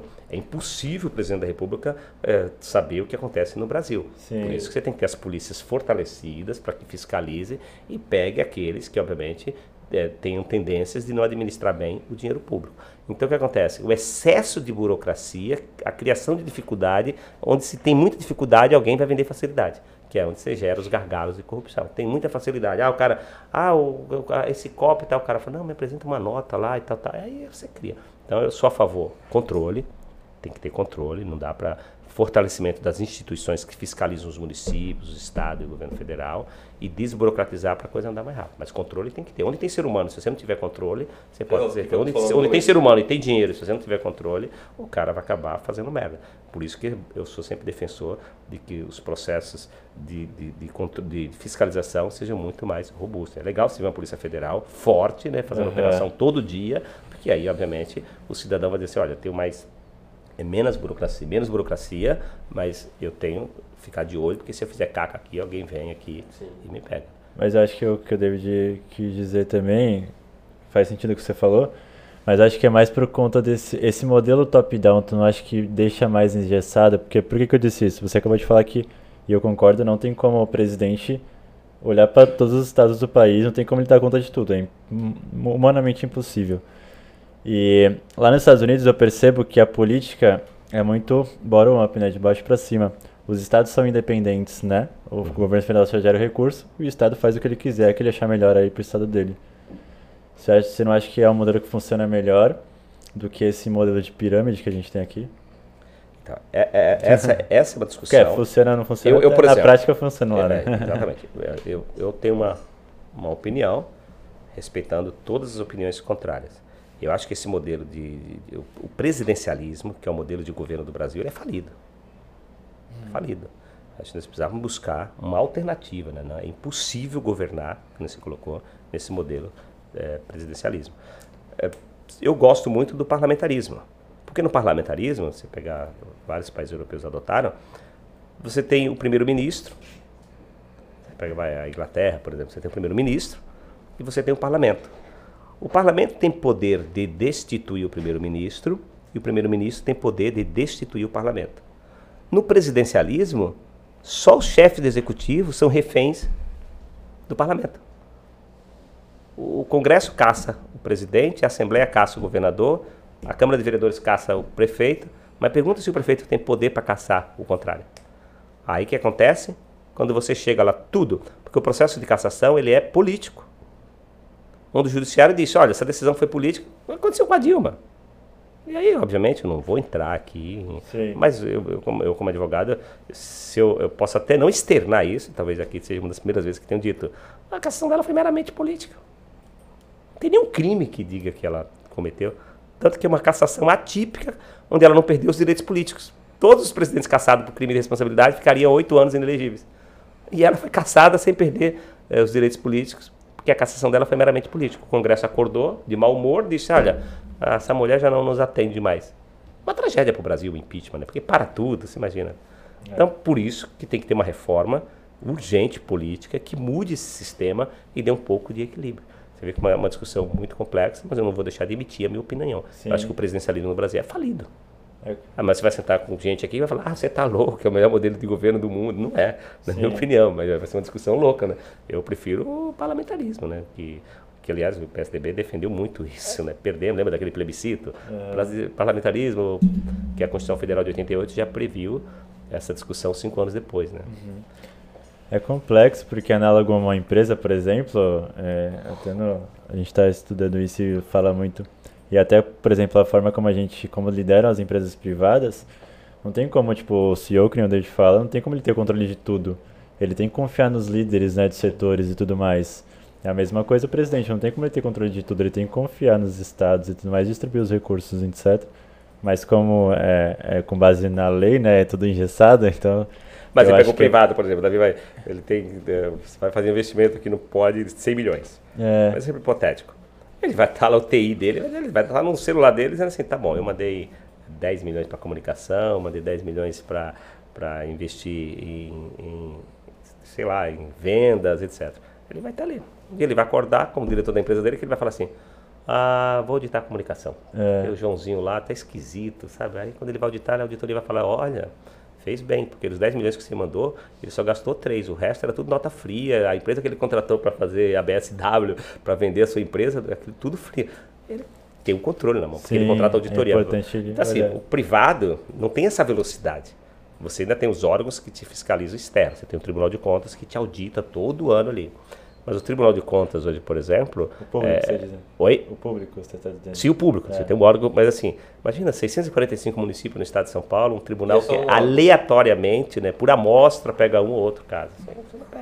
Então, assim, nesse aspecto, o privado está anos luz. Né? Dei um exemplo aqui bem esdrúxulo. Eu não sou gestor privado, então estou falando aqui na minha percepção de público. Uhum. Mas, assim, o sistema de controle do privado, né? você acha que, por exemplo, o Bill Gates não tem numa tela de computador os bilhões que ele tem ali? O cara pode até fazer uma caca no privado, ele vai pensar 10 mil vezes. Sim. Já no público ele vai fazer sem, sem pensar 10 mil vezes, ele vai pensar duas vezes. Primeiro que o sistema dele, de né? punição é pífio, você vê uma lava-jato aí que uhum. condenou, depois descondenou. E, então, cara, Sim. então você tem que ter um sistema de controle, uma legislação muito mais rígida, para que o público, quando ele pensar em colocar a mão na combuca do dinheiro público, ele pensar 10 mil vezes para não colocar como privado, vai dizer assim, ó, pô, tu tem um salário como gestor, diretor da minha empresa de 30 mil, tu vai querer perder esses 30 mil por mês, consolidado por conta de merdinha aqui, ó, o cara pensa 10 mil vezes. No público você não tem esse medo. Ah, eu posso colocar porque os riscos são pequenos. Por isso que precisa fazer reformas e aprimorar o sistema de controle para que se veja. Porque eles falam, ah, onde tem ser humano? Onde tem ser humano é ser humano. Você não Sim. vai entendeu? Muito complicado. Vou até estudar sobre parlamentarismo que acho que eu estou precisando. não, é legal. E é, é importante. Cara, que a gente já falou bastante coisa, né? Já bateu uma, uma hora e dez de podcast. Já, então. Falamos pra caramba. Vamos partir no. Mas desculpa se de repente a gente tá fugindo aí da Não, tá ótimo, bate-papo. Mas é, tá, é mais pensando no seu tempo mesmo. Porque no... o Bruno me corrigia quando era prolixo. Não sei, ninguém tá me corrigindo, eu tô achando que tá. É, é interessante o bate-papo porque eu acho que você tem que ter um, um mindset muito forte ali, né, para seguir os seus ideais e etc. E não deixar se desviar, porque como você falou, é muito engessado. Tem hora que você fala, caramba, tipo, não consigo fazer nada, tá ali. Não tem dia que você acorda e fala, meu, tá difícil, né? O negócio acontecer. Então você tem que ter um mindset muito bem desenvolvido, né, como líder, gestor, etc, para poder para poder assumir essa responsabilidade, concorda? Sim, vou te dar um exemplo aqui, Praia Grande, né? Aqui evoluiu pela pela liderança que o Mourão exerce, pelos governos de continuidade. Uhum. Mourão, entre ele exercendo mandato, fazendo sucessor e voltando, está indo para 32 anos. E um governo de continuidade. Outro modelo, por exemplo, que, que a reforma política tem que abranger. É, aí, o prefeito entrou. Ah, mas o, o anterior deixou três obras. Ah, não vou fazer, porque aqui é mérito dele se, ele, se eu fizer terminar aqui, vai dar ponto para ele. Puramente Aí vira os elefantes brancos e ficam parados. É. Numa reforma política tem que reformar e dizer assim, olha, se o prefeito não der continuidade, ele vai ser caçado e responder por crime de responsabilidade.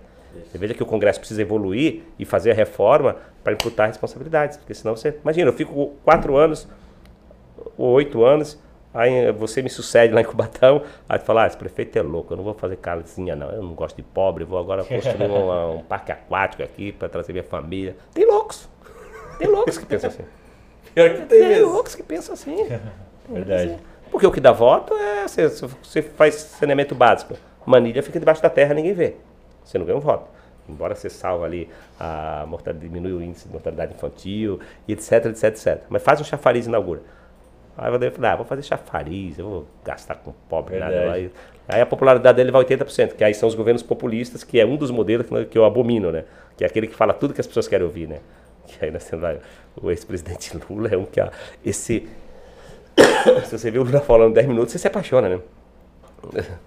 Sim, aí, aí, onde, aí onde entra ali né? a fabricação do líder, né? Hum. Ele veio aonde? Ele é fabricado, ele é punk, né? Vem metódico, né?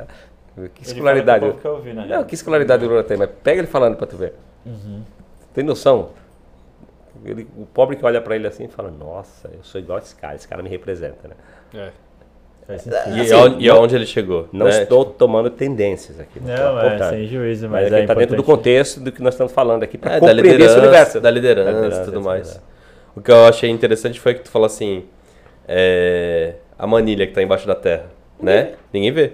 E é, faz muito mais sentido eu fazer qualquer outra coisa, porque o ser humano é muito visual, né? As pessoas entendem que o ser humano é muito visual. Mas, pensando por, por outro lado, como que a gente conseguiria fazer, vai, politicamente falando, ou até na parte de brand do político, para que aquela manilha fosse impactante, me, é, impactante para a população, para tipo, que a população começasse a, a ter um outro viés sobre do que é importante. É importante ter um entretenimento? Lógico que é mas o saneamento é muito mais importante. Então, a, o que, que, é prioridade, né? Entender as prioridades. Como que a gente faria isso, né? É porque Pensando. o ser humano ele gosta do, da recompensa imediata, né? Ninguém quer esperar tipo, uma reforma para acontecer lá no futuro, as coisas acontecerem. Aí você pega um governante que ama o poder, o que, que ele vai fazer? Vai fazer populista, dar respostas o shampoo, né? Vai pintar guia, sarjeta, e porque ele vai ter a popularidade lá em cima, mas não vai fazer as reformas. Aí ele fala, uhum. ah, como a prefeitura ainda tem caixa nos meus oito anos, a finança não vai me afetar. Aí ele deixa um rombo para o próximo foquio. Aí eu tive que fazer todas as reformas, ganhar todas as impopularidades para fazer a reforma. Mas hoje, a cidade de Cubatão, hoje em obras, em parcerias com o governo do estado e o governo federal, tem um bi na rua em obra, para você ter ideia. Sim. Uma coisa impressionante, né? Você pegar uhum. a cidade que nós pegamos no caos hoje, tem dois hospitais, faculdade de medicina, olha isso, a faculdade mais. Né, tem Bom Prato, Poupa Tempo, tem André. Tem, o, tem aquele elefante branco que era o teatro, né? Eu transformei no hospital aqui. Que agora já é um hospital, Sim, né? Hospital de tratamento de câncer. E, aliás, aquele hospital atende metropolitanamente, né? Fiquei dois anos bancando sozinho com dinheiro público. O Estado agora habilitou. Cuba é meio que referência também na saúde, né? Porque eu, eu, eu, pelo menos, eu vejo muita gente de fora vindo pro hospital de Cubatão. Muita, muita. muita. Isso me, isso me acaba... causa um terror, porque o custo é altíssimo, né? Isso acaba sobrecarregando diretamente. Eu né? fui no meu pronto-socorro, que é a rede de urgência e emergência, tinham 16, né? Porque a, a, rede de urgência e emergência estabiliza, né? No primeiro momento, depois ver para qual hospital que manda. Tinham 18, 16 de fora. Imagina eu pegar o impulso de Cubatão e pagar para atender gente de fora. Mas onde você tem uma porta boa, as pessoas vão naquela porta boa. Sim. Coisa impressionante, né? Uhum.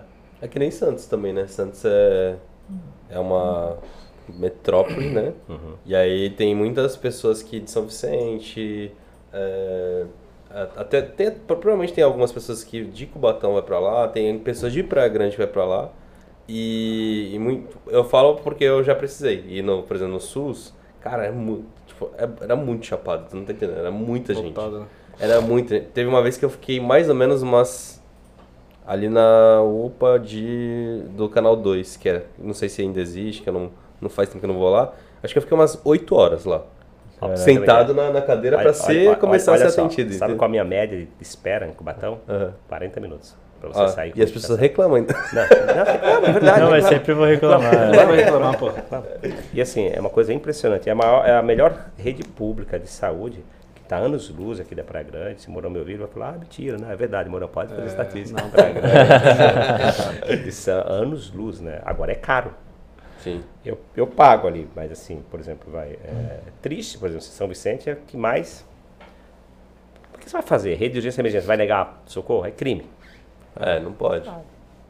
É, esse, é, esse, é, esse é o Sistema Único de Saúde. Tem que mandar que, conta lá Que é o SUS, né? Tão, tão falado no mundo. Mandar né? conta para outra prefeitura. É, o ideal seria. Não, Aí mas... o Congresso tem que reagir também, não é. dar mecanismos, dizer assim, cada paciente atendido de fora aqui, que o dinheiro venha para cá. É, Pensando de uma para um outro lado, por exemplo, se a gente sabe que, um exemplo, o problema é São Vicente, né? Se o problema é São Vicente, será que não teria que, de repente, fazer até uma, não sei, um acordo, uma rede, um grupo do, do, das cidades em si, aonde vai Cubatão, é, Santos, é, não sei se Guarujá entraria, é, Praia Grande, para tentar fazer algum movimento para poder fazer com que a cidade tivesse mais referência, é, entendeu o que eu estou querendo dizer? Ele falou, um tu falou do... Entendi, perfeitamente. Você tem a GEM, que é a Agência Metropolitana, que em tese seria aquele aglomerado de municípios que o Estado fatiou, porque hoje você tem decisões que são metropolitanas mesmo. Você vai discutir mobilidade, não dá para você discutir isolado, é. né? Você tem que discutir dentro Sim, do complexo conjunto. metropolitano. A saúde já se tentaram por diversas vezes colocar isso em pauta. O problema é que o prefeito, que as pessoas da sua cidade saem para ir para a cidade vizinha, para ele é um alívio. Ninguém quer pagar a conta. Ah, Aí ele fala assim, ó, prefeito, Batão, eu não vou citar o nome do prefeito, mas ele fala assim, é problema teu, meu irmão. Se o cara da, do Parque das Bandeiras vai estar tá indo tudo para lá, problema teu. Aí tem um julgamento nas urnas, mas na hora que tu vai pedir voto, olha, eu pedi voto, mas quando eu fui atendido foi com o Batão, o cara não me interessa, grande. Eu vou pedir voto, votar em quem eu quero. Assim, Também é, tem aquele negócio do alinhamento. Tu falou que para coisa andar tem que ter um alinhamento entre as gestões que vão entrar futuramente. Né? Sim, né? sim. Porque um vai querer segurar a bronca do outro. Cara, aqui na Baixada é, é meio que dividido, né? Um prefeito é de outro partido, outro é do outro, então tem um conflito, cara. Cada um pro seu. Eu, eu, é... eu sempre brinco, né? É, não é nada ofensivo, é mais para descontrair mesmo. Que a faculdade de Direito, ela expande no cérebro, é importante, né?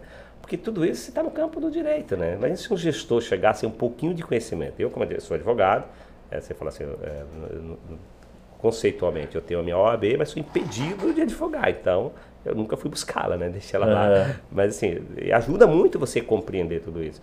Porque esse sistema de controle né, que eu falei tanto, onde tem o ser humano, o Estado precisa reagir, né, o governo federal precisa reagir. Não vou mandar dinheiro para lá, porque o número de pessoas que é atendido em Cubatão, vou tirar o dinheiro de, de São Vicente e vou mandar para Cubatão. O problema é que a questão é política. Aí é muito ruim, né? Aí é, fica é, uma, no campo é político. Isso, Aí quando entra no campo político, ferra tudo. Que é isso que eu falei, a diferença do público para o privado. Porque no público é o que é benéfico para a empresa. E no, na vida pública, desculpa, no privado é o que é benéfico. E na vida pública, nem todas as decisões são tomadas porque são benéficas, são porque são convenientes e oportunas. Aí é, você tem que entender esse sistema, você vai morrer, vai deixar aí que o, é o aprimoramento vai ao, ao, longo do tempo. É Mas, Ô, tu é fodão, hein? Caraca. Agora pensando. é complexo pra caralho. Não, é complexo. Mas é se o cidadão na ponta sabe isso, Davi? Não sabe. Caraca. Aqui nós estamos batendo papo, é. por acaso, né? Uhum. Discutindo o sistema. Mas na ponta, tu vai discutir isso, olha, ah, vota em mim porque eu enxuguei a máquina, eu tenho dois hospitais. Cara, problema é teu, cara. Cadê minha pracinha? Não tem brinquedo aqui, você não, não é. vou votar em você. Foi é. aí o Mourão se perpetuou aqui, porque o Mourão teve essa percepção rápida. O que, é que o Mourão fez? Opa, eu tenho que estudar a sociedade e descobrir onde eu faço a pista de skate e onde eu faço o campinho de futebol. Programa de governo, eu vou levar a pista de skate. Cubatão, alguém conhece Cubatão aqui? Eu moro em Cubatão, Cubatão também. Cubatão, Pega Cubatão, é. olha que legal. Por exemplo, você vai na periferia. Eu, eu, eu, construo uma pista de skate e um campo society. O que, que vocês acham que vai dar mais resultado da minha esperança? Futebol. Futebol. Não, o esporte mais praticado. Uhum. Você vai no casqueiro, a society ou skate? É, ele já... Já muda. É, então, o que, é. que o Morão teve essa percepção rápida? Faço pesquisa. O Morão foi um cientista político. E a gente, eu não tenho nenhum vergonha, eu tenho, eu tenho orgulho né, de, de, dizer isso dele, porque isso ele nos ensinou. Ele falou: não adianta vocês acharem que políticas macro, Entenda a sociedade e faça o que a sociedade precisa. É, coisa louca. Cliente, você pega o que a gente está é. estudando. É. vou te, te dar um exemplo, que vocês conhecem Cubatão. Eu fui lá construir os dois hospitais, faculdade de medicina, o Bom Prato, frota nova de ônibus. E eu saí nas ruas pensando, não, não vou votar em você que você não fez nada. Aí na Vila Natal, eu fiz uma entrada, tirei aquelas árvores, plantei palmeira, soltei. Ó, oh, você virou o rei da Vila Natal. O cara não me valoriza porque você tem 40 leitos, que salvou a vida dele, é. tratamento de câncer, tratamento topológico. Né? É o visual. Que louco. Aí você faz a entrada da Vila Natal, chego na Vila Natal, todo mundo, olha, parabéns, a obra é espetacular. Eu falo, caramba, que obra Faz uma entrada em todas Um recap e um... não, sim, sim. Ninguém, ninguém se valor. Eu falei assim, cara, eu achei que eu ia ser valorizado porque eu entreguei um hospital, aquele hospital estava uhum. fechado, até o cabo dos elevadores roubaram. Eu falei assim, puta, manter aqui são 6 milhões, uma obrinha daquela de Natal, eu vou gastar ali 500 mil. Então eu falei, não, vou ser reconhecido nas urnas. Mas eu demorei as duras penas para entender que as, não sou cientista político, mas se você não entender o comportamento do cidadão, você não chega a lugar nenhum. E o Morão, nesse aspecto, deu show rápido, né? Fez muitas obras estruturantes, mas às vezes o cidadão quer que você faça você faça, faz a calçada dele. O código de postura diz, não, a calçada é de responsabilidade da pessoa. Mas se tu fizer a calçada dele, é aquela sensação de que, olha, Fez sabe, por mim. Sabe aquela coisa que vai chegar assim, eu sou eh, aquele cara cidadão. É, qual é o seu nome? É Ricardo. Eu falo, Ricardo, me dá um real. O Ricardo vai falar assim, pô, não tenho, cara, um real. Ah, mas o que, que é isso aqui no teu bolso? Ele vai falar assim, é colírio. Ah, então pinga duas gotinhas aqui no meu olho, né? Você quer arrancar alguma coisa do cara, né? Uhum. O cidadão ele quer que faça alguma coisa que melhore a vida dele. Não no coletivo. Fala, ah, o hospital eu nunca usei, não é problema meu, não vou votar no cara. Ah, no Bom Prata, ali ninguém come lá, eu vou comer lá.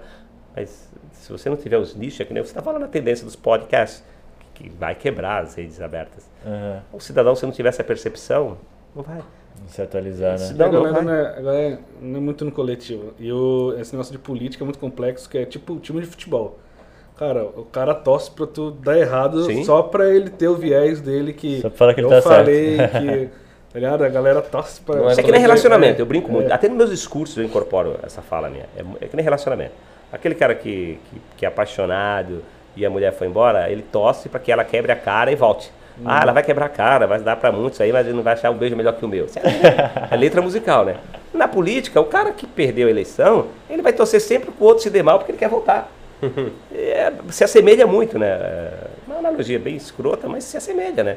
Porque assim, quem perdeu ele não vai torcer pela cidade. Ou o cara que chega no parlamento e quer se projetar para prefeito, ele vai falar assim: não, vai perder, vai estar tá errado, pode fazer 100% certo. Na cabeça dele vai estar sempre errado, porque como é que ele vai ter um crescimento político? Né? Na hora que as pessoas falarem: olha, o Joãozinho está denunciando tudo, está falando tudo está errado, etc. E, tal. e mesmo certo, ele denunciando, o leigo vai lá e.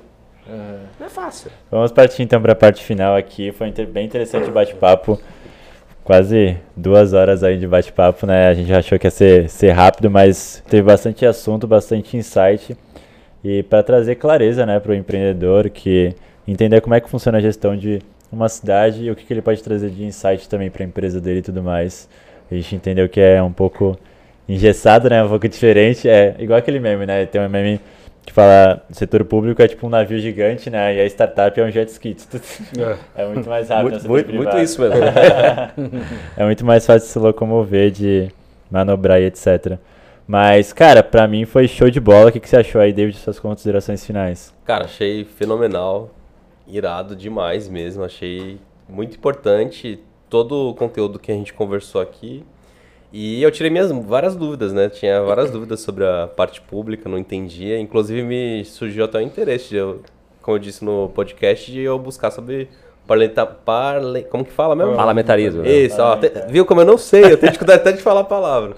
Mas eu acho que é questão da gente até fazer uma parte 2, né? De repente Legal, chamar interessante. Né, ele novamente, porque... Tá para o público comentar quem quer a parte 2. É, já manda aí, já coloca nos comentários, porque realmente é muito assunto e é bem complexo e tem muita informação e eu acho que faz muito sentido as outras pessoas absorver. Mas o conteúdo que a gente fez hoje foi fenomenal, foi irado, muito bom mesmo. Obrigado pela sua participação.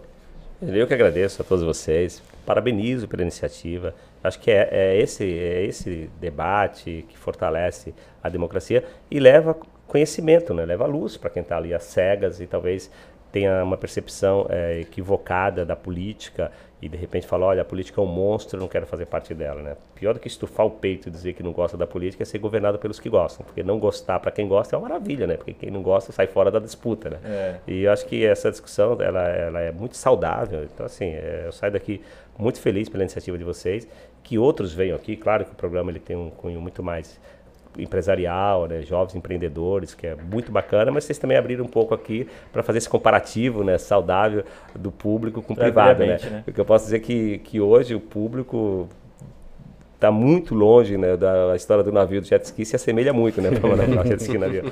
Então hoje assim, o público precisa muito né, trazer os conceitos privados, né, nós estamos muito, muito atrasados. Se você pergunta assim, o que é que o público hoje absorve, desculpa, o que é que o privado hoje pode buscar no público? Eu diria nada.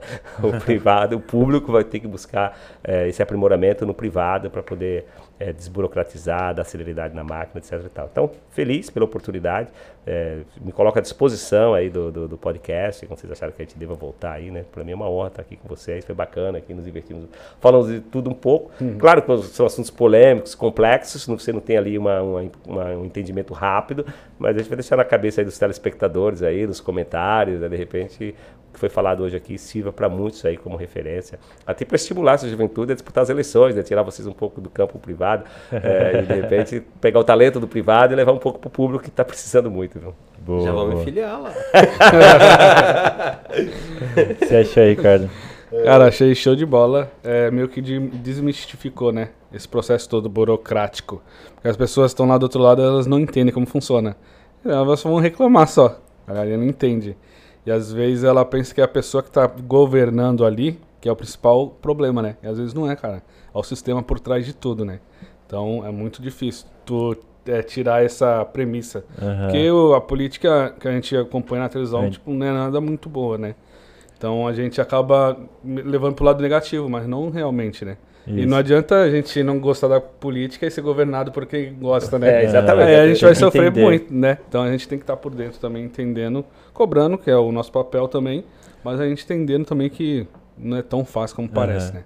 Acho que a informação é muito importante, porque a televisão mascara muito, né? Tipo, Caraca, é muito enviesado, entendeu? Então, quando você traz a informação real direto da fonte, eu acho que traz mais é, ferramentas para o eleitor também tomar sua decisão por livre e espontânea vontade, não por livre e espontânea ideologia que, as, que cada mídia televisiva coloca, entendeu? É como é. se fosse um ambiente nebuloso, né? Uhum. tipo, a política é um ambiente nebuloso. E aí, na verdade, nesse podcast a gente trouxe total clareza sobre como realmente funciona. Uhum. Show de bola. E, e, não sei se você trabalha como rede social, mas Demar, como, se alguém quiser te achar no Instagram, por exemplo, alguma coisa, você, que, que contato você deixa aí pra galera? Sim, é a Demário Oficial, né, no, no Instagram. Legal. É, provavelmente a comunicação já deve ter publicado alguma coisa aqui no meu story, no programa. Se vocês publicarem alguma coisa, vocês me marcam que eu replico no meu também, no meu no Show meu de bola. A gente vai deixando aqui na descrição. Não sou né? muito né? estimulador, né? Olha, minha rede uhum. é uma rede com 15 Pessoal mil seguidores, mas é orgânico. Os 15 mil que estão lá é porque de Legal. repente achou alguma coisa Pessoal enche o saco pra fazer vídeo, tem que fazer vídeo, hein? Putz, toda a do Guilherme da como nossa. É, não, e assim, hoje você tem que estar com o celular na mão, fazer vídeo para tudo. E assim, eu nunca tive dificuldade, né? Tinha um pouco tímido e tal, mas hoje já virei craque em história, em todo lugar aqui. Olá, meus amigos, estou aqui e tal. Sempre tem um desgraçado que vai lá te xingar e tal, mas, mas você vai, releva o xingamento e toca, né? É, sempre tem, é normal. Cara, e acho que foi isso. Muito, muito obrigado por ter vindo. Demora mais uma vez aí pra gente encerrar. As portas estão abertas aí para que futuramente a gente discutir um pouco melhor também. Pois saibam que vocês têm uma, uma, um peso, uma responsabilidade enorme, porque essa é uma tendência, né? Vocês não têm noção como esse podcast contribui, contribui para levar informação, contribui para levar conhecimento, e acho que é super bacana. Parabéns pela iniciativa e espero voltar aqui mais vezes. Obrigado, show de bola. Será um prazer, cara. E para você que não acompanha da PlayShoe nas redes sociais, nosso Instagram é playshoe.marketplace. Só procurar lá que a gente está postando bastante conteúdo interessante para você, pequeno, médio ou grande empreendedor. Também tem nosso canal no YouTube, que é onde vai ser transmitido esse podcast ao vivo. Quer dizer, gravado, né? Mas em, em vídeo. e também no Spotify. Siga a gente lá para você sempre receber uma notificação, sempre quando sair um episódio novo, que está bem interessante toda semana. Aí a gente deixa um conteúdo disponível para você. E esse foi mais um Placecast. Muito obrigado a todos aí. Calma, até a próxima. Falar o meu, o meu Instagram também. Valeu. A gente vai deixar no bloco de informação aqui. Eu só vou sintetizar, que eu acho que Valeu. foi uma das coisas que eu acabei não falando, mas sei que depois vocês vão recortar. Ah, para quem quer empreender, etc. Foi como foi dito aqui do shopping. Ah, o cara falou, ah, narrou que ia construir um shopping com Batão. Quando ele fez estudo de viabilidade, ele viu que o shopping não era, é, nesse, é, não tinha condições de se ter retorno para o investimento.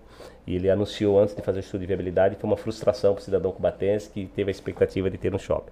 Acho que esse exemplo em Cubatão serve para vocês que estão aqui nesse, nesse nicho, é, para quem quer empreender, né? Não vai pegar o conceito da década de 80, peguei meu fundo de garantia, abri uma portinha e achei que vai me dar bem. Não. Você tem o Sebrae, que ajuda muito, estudo de viabilidade. Quer, quer, quer ser empreendedor? Busque mercado, mas busque o conhecimento, busque os órgãos, as consultorias, e acho que o Sebrae pode ajudar muito nisso. Acho que fica esse recado aqui também para os jovens empreendedores que acompanham aqui o podcast de vocês.